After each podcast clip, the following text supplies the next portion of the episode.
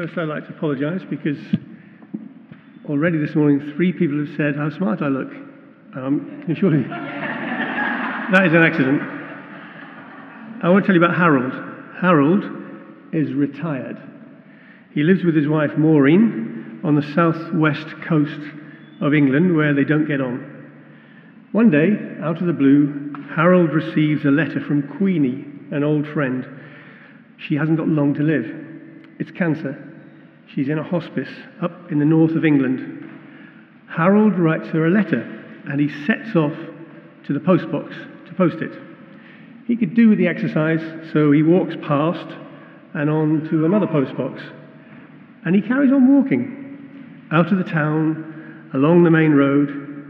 He keeps walking through hamlets, villages, and towns. And a thought dawns on Harold. What if he were to walk all the way to see his dying friend? What if he walked all the way through England? People take him in. They offer him a bed, a meal. He calls Maureen, his wife, to explain, but he, he can't really explain. It's just a hunch. If he can walk to Queenie, he thinks, all will be well. Harold is not religious, but the walk becomes a kind of pilgrimage. His story is picked up in the media and he attracts crowds of people. Some decide they would like to walk with him, and as they walk, they tell Harold their stories of failure or guilt. And Harold walks on. Now, maybe some of you know this story. It's from a best selling novel three or four years ago by Rachel Joyce called The Unlikely Pilgrimage of Harold Fry. You could call it the parable of the letter from the dying woman, or the parable of the pair of shoes which walked the length of England. It's longer than Jesus' parables, but it's as powerful as many of them. When Mark, one of the first Christian writers, was organizing his life of Jesus, what we now call the Gospel, he said, Jesus did not speak to them except in parables. Like most preachers, he was exaggerating, but you see his point. The parables of the generous widow or the great meal that we heard earlier are among about 40 that Jesus told. Today, as Gary was saying, it's St. Luke's Day, and both of our readings are drawn from Luke's Gospel. Luke was said to be the first artist to paint a portrait of Mary, the mother of Jesus. And if you look at our triptych over there, the big orange triptych in three parts, you'll see Luke painting Mary. And Mary is shown holding a ball of wool, knitting. And that's a reference to the belief that God's Son was knit together in her womb. When Luke was making her gospel, she records Jesus' story about the prodigal son. Maybe it should be called the parable of the forgiving parent, and the one about a shepherd and the lost sheep and the one about a woman who loses a silver coin and throws a party when she finds it. After that, there's one about a woman in a bakery at the back of Morrison's, noticing how the bread rises. And there's one about the pensioner who forgets her online banking password until a stranger in an Indian call center explains how to access her current account again. You may not know those parables, but then, as Jesus used to say, it's all about having ears to hear. Women are everywhere in Luke's gospel. That's one of the reasons that some people say maybe Luke might have been a woman herself. There's Mary Magdalene, Martha, Mary of Bethany, and the great Annunciation song of Mary, the mother of Jesus. Luke mentions a female prophet, and he sees the details of life from a woman's perspective preparing meals, pregnancy, menstruation. And she always notes how women are the first to care for Jesus, to talk with him, to believe in him. But in a patriarchal society that's been the template of world history until a few minutes ago, the only way a woman could have made a gospel would be by disguising her identity as a man, calling herself Luke, for example. It was the same idea that Mary Ann Evans had in the 19th century, writing under a male name to make sure her novels would be noticed. The author of Middlemarch called herself George Eliot. The idea that Luke, the Gospel author, was a woman is so unthinkable that history has disallowed us from thinking it. It would be like believing Jesus could heal a child or feed a great crowd. Theology, like history, is mostly the record of men, and it takes imagination to think the author of one of the four Gospels cooked the family meals, had periods, carried children. It also takes some imagination to think of God as a mother, when we were always told she was a father. Maybe Luke's feminine perspective informed her gospel in other ways, like the way that she says salvation is for everyone, not just for the Jews. Most early followers of Jesus assumed that this new movement they were part of was basically Judaism having a kind of house church split. They didn't realize that the doors of the house were being taken off so that anyone could be invited in. Luke also emphasizes social justice like no one else in the New Testament. She records how Jesus warns those of us with material abundance of our responsibility to, to the poor. She notes how he attacks discrimination against minority groups, such as lepers or foreigners or even tax collectors. She shows how Jesus saw the divine in women. Like that first tiny parable that Gary read earlier, it stars a widow, someone poor and powerless, no partner to support her, overlooked, uncelebrated.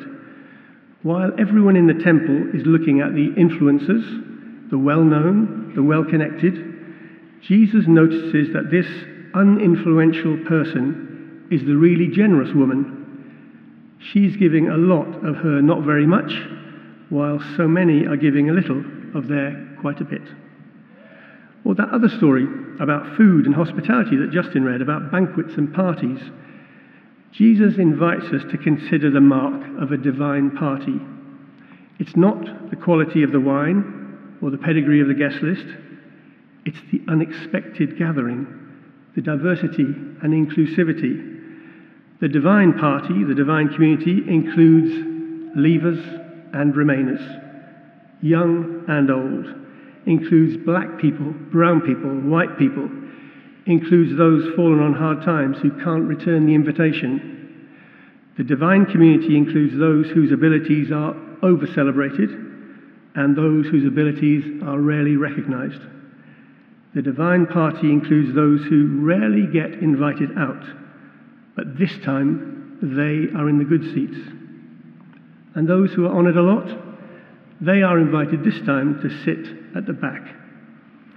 Luke, our patron saint here in Holloway, loves telling stories of Jesus. Farmers, fishmongers, builders and shopkeepers, hedge fund managers and high tech consultants, poets and politicians. A parable is peppered with everyday characters, but there's a twist in the tale. It's about how the presence of God becomes present, or why we pray, or how often we must forgive or what is the meaning of love. Parables are like poems. The meaning is in the mind of the listener. They make you wonder. God's home is like a seed squashed under a size 11 Doc Marten boot. Nobody knows that one day it will be a great tree offering shade and shelter to your grandchildren. A parable throws your mind off track, catches you unawares, and the parables of Jesus still happen all around us. Luke understands that people remember stories, and the ones that we remember most are the stories where we become our own parable. Sometimes we see the parable, sometimes we are the parable, assigned to someone else of the divine compassion, the divine justice, the divine peace, the divine grace. Notice this morning your fellow travelers on the way of faith and look for the parable that they tell, the generous one the forgiving one, the one who includes, the one who listens, the one who does not put themselves first. Sometimes, like Harold Fry on his eccentric walk through England, we can't quite explain what we are doing or why. But other people seem to think we're onto something, so we welcome them as they join us. Or we are all leaves on a tree like that one on our new altar cloth. Each week, a reminder to live more kindly on God's good earth, to be generous, welcome, open, hospitable. And a gift day like today throws up its own kind of parable. A community of people were wondering how they could be better friends with the earth from which they came and on which they walked. This earth had been such a good friend for so long, reliable and constant, that they'd come to take her for granted. Lately, they noticed she was struggling for breath, choking. She was sweating. She had a permanent high temperature. She was behaving strangely, not quite herself. The people had to admit they were responsible.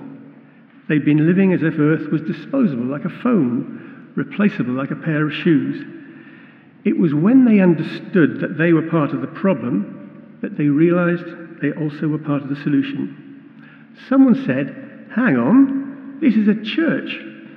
And churches have big, south facing roofs. Someone else said, Yes, and so far, sunlight is still free.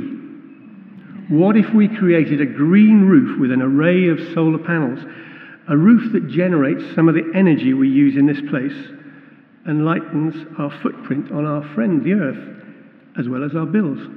That would be like a parable, said someone else, because on a good day, isn't the whole idea of church about light, about warmth, about good energy? A parable of the gift day, although you might think of a better one. Thank you.